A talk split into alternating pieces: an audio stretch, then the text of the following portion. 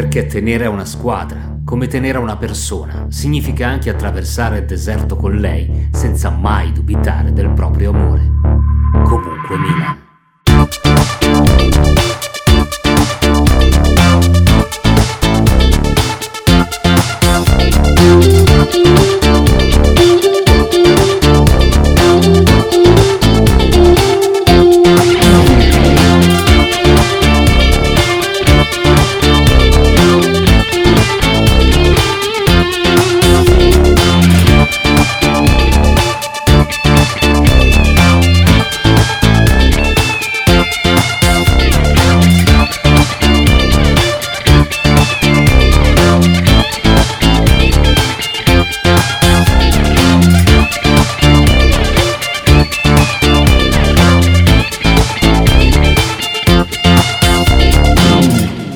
Ve li ricordate quei simpatici ragazzi, quei good fellas che una settimana fa dicevano di fidarsi ciecamente di questo Milan, che bisognava stare tranquilli perché insomma the bad days are gone? Questo sarà un podcast in cui ognuno di noi potrà fare outing proprio liberamente.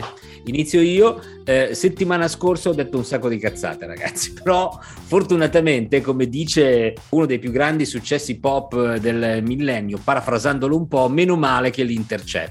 E allora bentornati nel podcast di Comunque Milan con eh, Ab Collins, Ruben, Nick Altea, Vito chi comincia a fare outing? Inizio io che ho detto io mi fido di questa squadra, dai.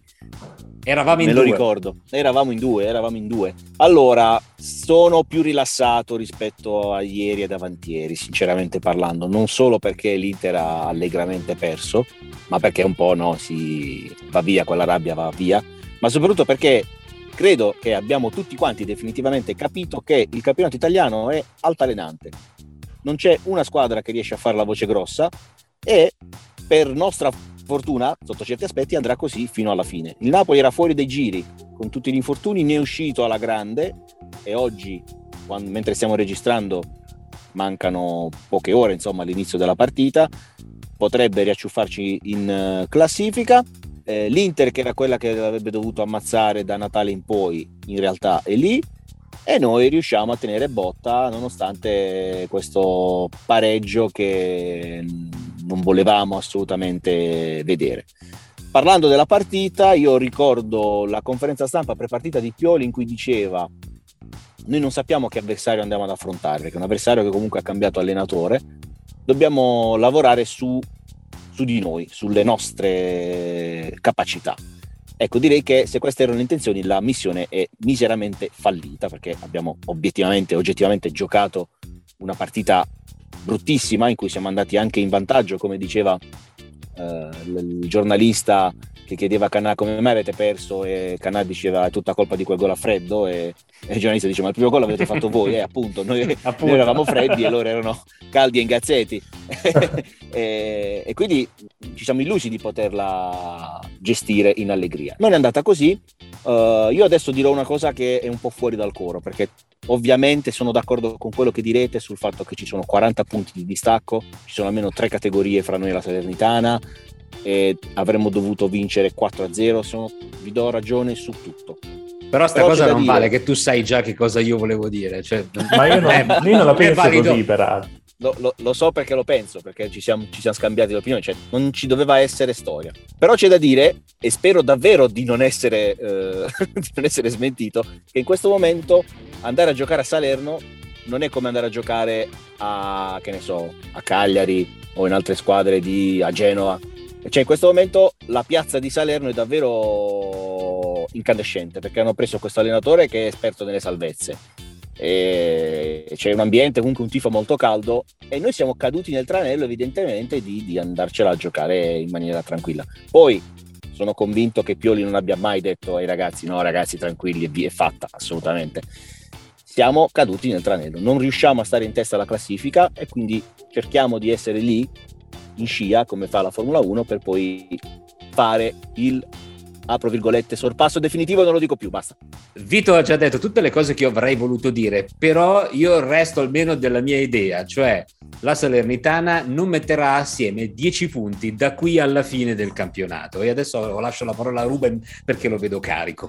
Esatto, no, volevo darti ragione su questo, nel senso che sappiamo tutti che la Salernitana ha, fatto, ha pareggiato con noi, a momenti ci mette sotto e ci è andata anche bene in realtà ad aver pareggiato, ma sono sicuro che dal, non ne vince più una da qui alla fine. Lo dico e vediamo se poi sarà smentito o meno. E, no, in realtà, eh, come avevo detto anche una roba che ho pensato da subito, finita la partita, è che secondo me cioè, abbiamo peccato nel senso che eh, facendo gol subito pensavamo di averlo già portato a casa e di gestire quel gol di vantaggio fatto all'inizio, però noi non siamo in grado di gestirlo, l'abbiamo visto anche con lo Spezia, che poi è andata come è andata anche per altre ragioni, come ci siamo già detti però probabilmente sarebbe stato meglio magari tenerlo 0-0 eh, anche m- verso il secondo tempo e poi provare ad arrembare alla fine, perché secondo me non siamo in grado di gestire un risultato così risicato almeno di un gol e l'abbiamo visto anche appunto durante la partita.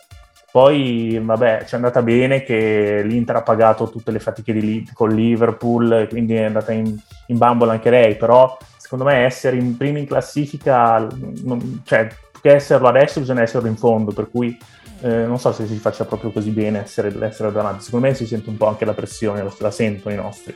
Insomma, abbiamo il problema delle grandi responsabilità. Da grandi poteri derivano grandi responsabilità e ancora noi non abbiamo il senso del ragno, cioè non riusciamo a capire quelle partite che vanno assolutamente prese e messe da parte, no? Hub, che dici? Cioè, sono d'accordo col fatto che siamo qui a parlare di Milan, è, naturale dire delle cose, essere clamorosamente smentiti la settimana dopo. Io però, eh, nonostante, come ha accennato Vito, mi senta molto più leggero mettiamola così, di come mi sentivo sabato, in cui veramente a un certo punto ho, ho chiuso con tutti, ho, ho, scritto solo a voi, nemmeno ai parenti perché ero troppo infastidito. Eh, resto dell'idea che comunque sia una partita imperdonabile da parte dei giocatori non credo che ci siano discorsi da fare da un punto di vista di allenatori, società, approccio, cioè lì è una partita che dei professionisti devono assolutamente mettere in ghiaccio. E poi se questione mentale, una questione mentale, non, te- non tecnica. Sì, sì, assolutamente. Ma um, allora, io un po' la seguo la Salernitana perché avendo il padre cilentano eh, butto un occhio. Allora, in realtà a Salerno il Napoli aveva vinto ma faticando non poco, cioè in generale la dinamica delle partite della Salernitana è sempre stata un po' al contrario di, di quello che eh, c'è stato sabato, cioè, sono sempre stati os- ostici all'inizio per poi perdersi, mentre invece noi abbiamo usato il nostro potere taumaturgico di resuscitare anche i più scoraggiati e così eh, siamo riusciti a crescere l'autostima di chi quel momento fondamentalmente era ed è con le spalle al muro, cioè infatti onore al merito a una squadra che ha delle vicissitudini societarie problematiche, tecniche perché ovviamente si trova ultima in classifica e ha fatto quello che doveva fare, cioè vendere cara la pelle. Probabilmente davvero più che in ambito Marvel siamo davvero più in, su un frontoronzo canale perché è vero, davvero questa squadra perché la, la, grande illusione non è stato tanto il gol, ma addirittura come è maturato, perché Messias ha visto queste acque del Mar Rosso che si sono spalancate e lui ha segnato proprio il più classico dei rigori in movimento. E io temo che loro abbiano rivisto un film che era quello dell'andata, dove la Salernitana era stata molto remissiva nei nostri confronti. Diciamocelo sembrava veramente che insomma, ce l'abbiano quasi regalata e quella volta ci siamo trovati primi in classifica un po' per caso, con una partita non tanto bella. Poi comunque per i corsi e i corsi storici c'è sempre un, una fase del campionato, almeno negli ultimi 3-4 anni, in cui le prime 4-5 giocano a ciapanò, cioè nessuno Beh. davvero approfitta. Ci siamo trovati noi stavolta a essere un pochettino più avanti degli altri, solitamente ci siamo sempre crucciati del fatto che quando eravamo in fase di inseguimento non eravamo riusciti ad approfittare di qualche defaiasli che era più avanti di noi. In realtà si è un po' invertito l'ordine, sempre ammesso e non concesso che il Napoli oggi non, non ci raggiunga eh, recuperando tre punti diciamo, si può essere contemporaneamente fiduciosi in questa squadra e anche giustamente incazzati per quello che si è visto sabato. Ecco, le due cose non si contraddicono. Sì, mi, mi, mi, sembra un ragionamento sensato. Io andrei da Nick a chiedergli se effettivamente però anche lui ha visto cioè, una Salernitana trasformata o meglio, la Salernitana ha veramente fatto qualcosa per pareggiare questa partita o è esclusivamente un, un problema nostro quello che abbiamo visto sabato? E, essendo noi affetti da bipolarismo, possiamo fare di tutto, rendere grandi squadre mediocri compagini. E questo è successo contro, va bene, una Salernitana forse in ripresa, forse insomma, però era appena arrivato il nuovo allenatore eh, Nicola, quindi eh, insomma, è ancora tutto un po' da capire l'impronta nuova del mister. Io subito alla prima azione, che è stata l'azione della Salernitana, ho, ho, già, ho, già, iniziato a tirare giù qualche, qualche, santo, ecco, così mi sono giocato subito Purgatorio e tutte le altre zone meno calde oltre all'inferno. E, mm, e poi di conseguenza abbiamo fatto gol, ma è stato solo mm, quel gol lì ci ha rovinato un po' mentalmente perché abbiamo fatto quel gol lì e abbiamo detto vabbè dai ormai è fatta 1-0 e poi, poi, è successo che l'abbiamo presa letteralmente sotto gamba, abbiamo mm, tranquillamente in scioltezza eh, sottovalutato l'avversario. Quando sottovaluti l'avversario, malgrado la Serie A non sia questo campionato così clamoroso come, come, altri campionati europei, contro l'ultima può succedere anche di, di, andare in svantaggio. E questo è successo. Abbiamo giocato male, abbiamo sbagliato tutto quello che potevamo sbagliare, anche Megnan, diciamolo, dai eh, l'abbiamo incensato sulle uniche due cose in cui lui eccelle e non eccelle, perché lui eccelle molto nelle uscite, però queste uscite poi sono anche dei rischi, esistono. Stessa cosa con, quando esce palla al piede, eh, può capitare anche di perderla. E noi abbiamo, abbiamo peccato di, di ubris, come si dice ha messo lì il peggio che ancora non ci aveva fatto vedere tutto in una partita, mettiamola così. Io avevo avuto un po' di paura, a dire la verità, durante la giornata perché lo scorso weekend sembrava veramente andare in quella direzione, cioè guardavo i risultati degli altri campionati, ad esempio il Barnley in Inghilterra ha vinto con il Brighton che si sta comportando molto bene nonostante sia, sia ultimo il Barnley, poi lo stesso Bayern poco prima che iniziassimo a giocare noi stava perdendo con l'ultima in classifica, c'erano così dei segnali, bisognava stare un pochino all'occhio no, a questa giornata, io devo essere sincero però, tornando al discorso che faceva Nick, più che il gol a freddo che anche Ruben ha sottolineato, a me la cosa che ha lasciato veramente basito è vedere al momento dell'1-1 e tutti sembravano guardarsi l'un l'altro e dire sì ma adesso cosa facciamo? Cioè mancava ancora un'ora alla fine e non ho visto una reazione. E poi ripeto, mi fa quasi ridere chiamare la reazione perché a un'ora dalla fine contro l'ultima in classifica non si può creare così poco. E ripeto, io sono convintissimo che vedremo un altro Milan contro, contro l'Udinese. Poi non so se vinceremo o meno, però sono convintissimo. La cosa che a me ha deluso, mettiamola così, è proprio questo fatto della fiducia. Cioè io non credevo che questo Milan potesse ancora sfoderare prestazioni così. Eh, ma io aggiungo anche che anche quando abbiamo fatto il 2 a 2 non c'è stata poi la, l'assedio totale finale negli ultimi non so quanto mancavano 7 8 eh minuti. mancavano la decina no, di minuti più, mancavano eh, 10 minuti almeno no, non abbiamo credo forse più neanche superato la metà campo dopo il 2 a 2 cioè ci siamo proprio sì. quasi eh, rassegnati o comunque seduti per aver compiuto lo sforzo massimo che era quello di, di riuscire a pareggiare quando invece lo stadio si è ammutolito e, e tutti quanti erano convinti che il gol del Milan sarebbe arrivato da un momento all'altro, invece non, questo non, non, è avvenuto. Per questo eh, eh, ripetiamo sempre la, la, storiella. Per fortuna di partite del genere non ne vedremo mai più. No, mm. io sono convinto che invece qualche altro psicodramma questo campionato lo regalerà.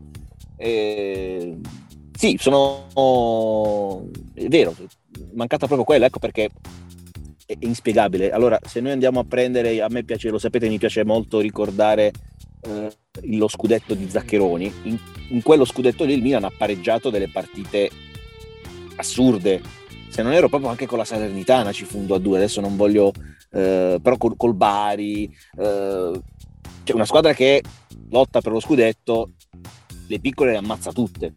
Beh, ma se vai Quell'anno... a vedere, noi quest'anno siamo molto più in corsa per lo scudetto di quanto fosse il Milan di Zaccheroni, perché il Milan di Zaccheroni non era assolutamente in corsa per lo scudetto fino a dieci giornate dalla fine.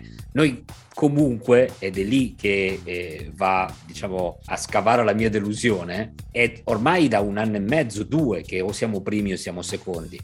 E infatti io non mi aspetto più da una banda di ragazzi che da due anni stanno ai vertici della classifica prestazioni di questo tipo, cioè la famosa mentalità dovresti averla certo. acquisita, cioè non te lo puoi permettere. Anche perché ragazzi abbiamo ribaltato un derby proprio pochi giorni prima della partita contro la Serenitana, cioè nel senso sappiamo quello di cui siamo capaci. Quindi che è successo? Boh, è andata la corrente. Non c'è veramente una no. spiegazione logica, è quello che a me eh, francamente ha fatto più male, cioè sapere che da qui in poi, come dici tu, possiamo aspettarci di nuovo di tutto. Invece ci eravamo abituati, diciamo, a, a un livello di prestazione che poteva garantire, non dico sempre la vittoria, ma comunque la prestazione c'era. Poi potevi andare a cercare gli episodi, eh, mille altre situazioni, il singolo. Eh, mentre invece la situazione che si è verificata ieri è secondo me, qualcosa che, tra virgolette, non dico che ci eravamo dimenticati, ma pensavamo di non dover subire più, no? Dobbiamo pensare che questa è una caratteristica fisiologica, però non la voglio più addebitare all'età, nel senso che se noi andiamo a vedere l'età del Milan di Sacchi che vinse lo scudetto, era un'età anagrafica bassa, di gente che non aveva vinto scudetti cioè, addirittura gente che era data per, o a fine carriera o qualcuno, prese, mi viene in mente Donadoni, era preso dall'Atalanta, che non era certo l'Atalanta di, di adesso. Molte persone che magari avevano sofferto per questa maglia, ma non per vincersi dei trofei, ma per spangarla. Basta pensare a, a Franco Baresi, Tassotti, Evani e così via. Quindi non, non accetto l'attenuante dell'età è proprio una questione proprio di maturità che è una cosa non legata all'età, cioè proprio alla maturità diciamo del, dell'uomo, può essere molto maturo a 19 anni o un bambinone a 60, cioè, quindi ovviamente anche cioè, questa è, è, la questione, bisogna capire quanto Pioli riesca diciamo pedagogicamente a catechizzarli in un certo modo e soprattutto chi abbia voglia un po' di fare l'adulto, nel senso che noi abbiamo questa grande chioccia che è Ibra, che al netto di sondaggi, confronti tra quando è assente e presente, che secondo me sono proprio sondaggi che sono delle trappole per mettere inimicizia tra la squadra e il tifo, che non c'entrano nulla.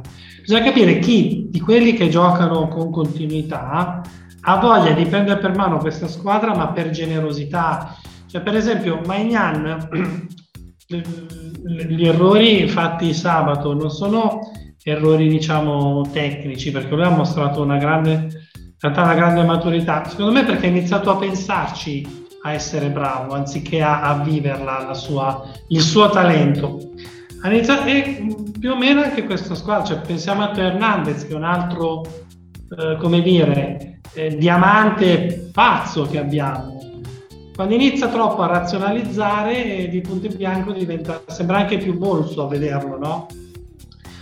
Quindi eh, questo è un discorso che dovrà farle loro. È chiaro, non, non, non, si può accettare che abbiano pressione a essere in testa alla classifica, cioè lo scopo è essere in testa alla classifica.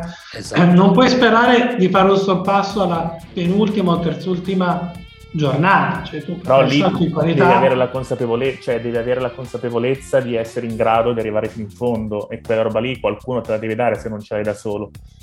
Cioè, se non ti viene, certo. non ti viene perché magari sei, sei, giovane o comunque non hai vinto niente in carriera, deve esserci, tra virgolette, come dicevi tu, la chioccia che ti dice guarda, noi siamo forti, noi possiamo andare a vincere lo scudetto perché eh, siamo primi in classifica, eh, l'obiettivo è lì e possiamo arrivarci, è tutta una questione di testa.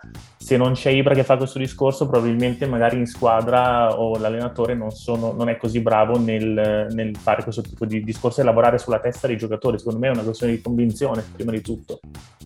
Voi dite che con Ibra in campo a Salerno avremmo visto un'altra partita? Anche con Kier. Anche con Kirk, un grande assente a livello di motivazione e, e psicologica proprio sul, sui compagni, si sente, si vede che manca. Con Ibra in campo così. Sarebbe bello che ci fosse qualcuno che iniziasse a farsi carico proprio del carico emotivo della squadra, cioè Ibra non ce la fa più, poi Rastella, anche lui prima o poi deciderà di congedarsi. Ah, solitamente chi ha la fascia di capitano dovrebbe essere anche quello che raduna tutti, non è detto, cioè noi abbiamo avuto dei grandi campioni che non hanno indossato la fascia, eppure erano dei leader in campo, no? cioè anche pri- o prima di, di indossarla. C'è qualcuno che inizia a dire ragazzi, siamo noi, Romagnoli purtroppo a Salerno gli ultimi cinque minuti è stato veramente impresentabile, cioè ha fatto tutto ciò che non doveva fare un capitano fondamentalmente, cioè ha sbagliato cose banalissime che hanno veramente demotivato la squadra in quelli che avrebbero dovuto essere i minuti dell'assalto. No? E, mentre io invece, se devo essere sincero, visto che l'avete nominato, io salvo solo Teo Hernandez che so non essere stato fra diciamo, i, i, migliori secondo molti, ma a me è l'unico che è veramente, non dico piaciuto, ma che ha dato un po' un senso alla, alla sua prestazione. Detto questo, eh, torno al discorso che faceva Ruben e mi sembra molto sensato quello che, che diceva riguardo all'obiettivo è lì perché eh, ne parlavo anche con molti di voi, con Vito se non sbaglio, a me quello che lascia insomma un po' di amare in bocca è il fatto che il famoso salto, come abbiamo fatto l'anno scorso, siamo tornati in Champions, lo devi fare in un anno come questo, quantomeno ci devi provare, perché anche uno dei Milan eh, più forti di sempre, come quello di Ancelotti, forse come qualità assoluta superiore anche a quello di Sacchi, perché come rosa era una roba incredibile a pensarci oggi, in Italia ha vinto uno scudetto che è, un, è imbarazzante pensare che quella squadra abbia vinto un campionato italiano.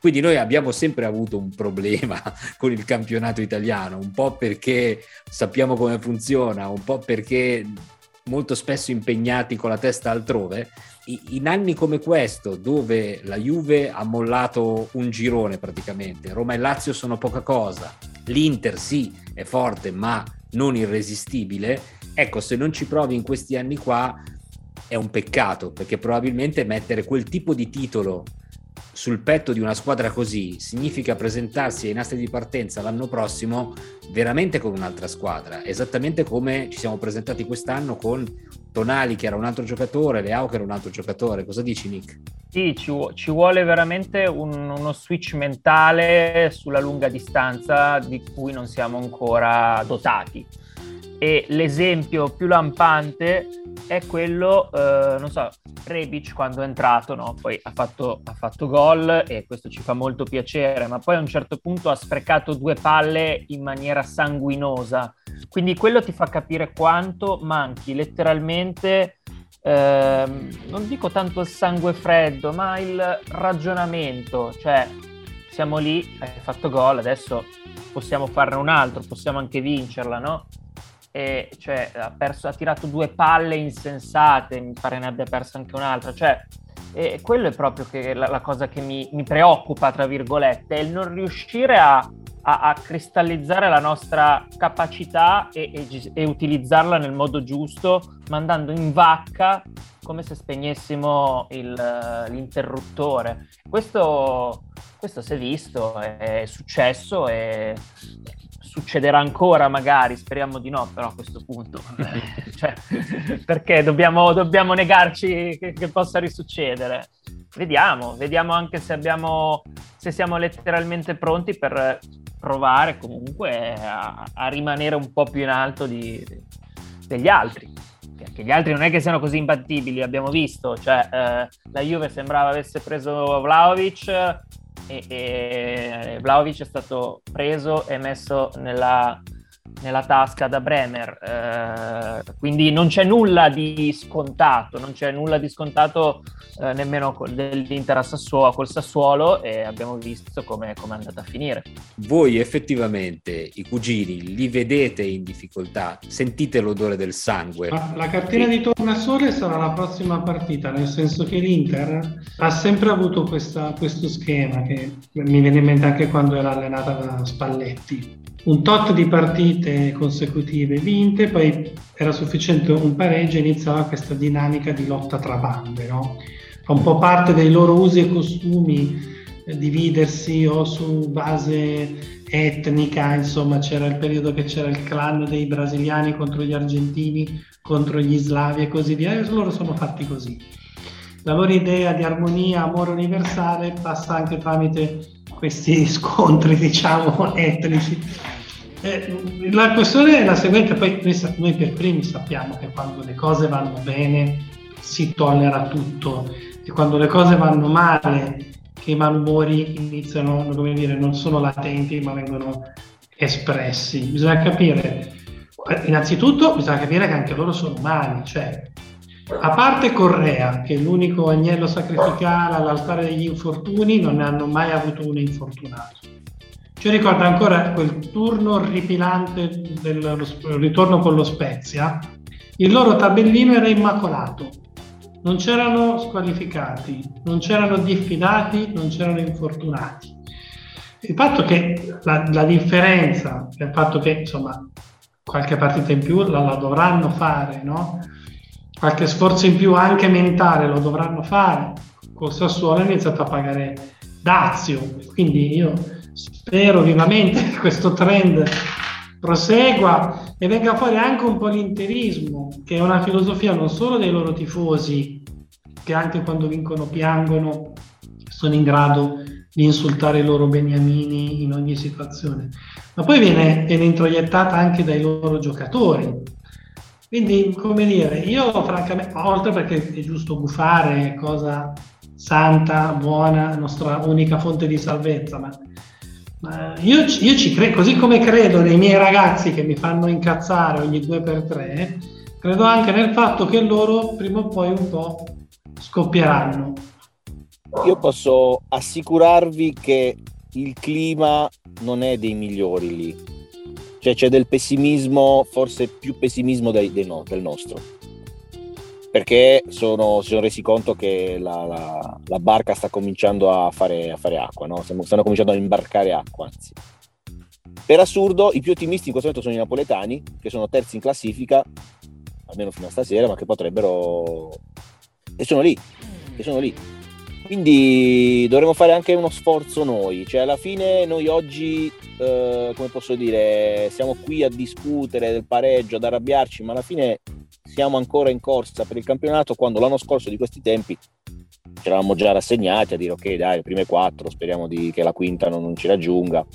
Quest'anno per fortuna ce la stiamo giocando ancora a fine febbraio e speriamo di poterci vedere tra un mese eh, L'Inter si sta rendendo conto, secondo me, che certe certezze eh, vacillano. Lautaro non è più Lautaro di due mesi fa e si con- ci siamo resi conto che l'Inter è Brozovic dipendente, l'abbiamo visto proprio nettamente col Sassuolo. E i problemi che avevamo noi no, delle seconde linee adesso forse ce l'hanno loro. Adesso loro stanno rendendo conto che chi entra, i Gagliardini, Ranocchia, è gente sepolta. Cioè, che chi è sta gente, ragazzi? Ma, mille, ma mille volte Krunic, mille volte meglio Krunic. L'ultima cosa che voglio dire è che noi stessi dobbiamo renderci conto che in questo momento abbiamo bisogno di tutti, perché noi tifosi siamo molto bravi a sbolognare chiunque sia fuori dal progetto, chiunque. Faccio l'esempio di Ibrahimovic, a me fa molto tenerezza ogni volta che fanno un post su Ibrahimovic sotto i commenti, eh grazie, ti hai dato tanto però adesso ritirati, eh grazie adesso appendi le scarpe no ragazzi, Ibrahimovic serve e serve negli ultimi 20 minuti quando c'è da lottare e da prendere il risultato con i denti e col, col sangue, no? Col, anche per dare una bella svegliata. Esatto, assolutamente, serve sia nello spogliatoio ma serve anche in campo, perché quando c'è da buttare la palla avanti, Ibra serve e continuerà a servire. Quindi anche noi tifosi cerchiamo di tenerceli stretti tutti. Poi le nelle marce ci sono, ce n'era una due settimane fa, adesso siamo passati a due, speriamo che non aumentino. Però detto questo ragazzi, eh, forza Milan, dai, c'è da dire di più. Ci terremo stretti per eh, Milan Udinese tutti quanti perché comunque Milan praticamente al gran completo sarà a San Siro e poi a mangiare e ubriacarsi si spera con gioia nel post partita. Noi ci ritroviamo ovviamente tra una settimana, poco più o poco meno, durante il weekend cercheremo di produrre il eh, nuovo podcast. Seguiteci come sempre su Facebook, Twitter, Instagram, eh, ovunque ragazzi. Grazie ad Up Collins, a Nick Altea, Ruben Cazzola, a Vito, Forza Milan, l'ha già detto qualcuno? Forza Milan. Diciamo tutti, Forza Milan. Forza ciao. Milan. A trovarci allo stadio venerdì, ciao. Ciao ciao ciao ciao. Perché tenere a una squadra, come tenere una persona, significa anche attraversare il deserto con lei senza mai dubitare del proprio amore. Comunque Milan.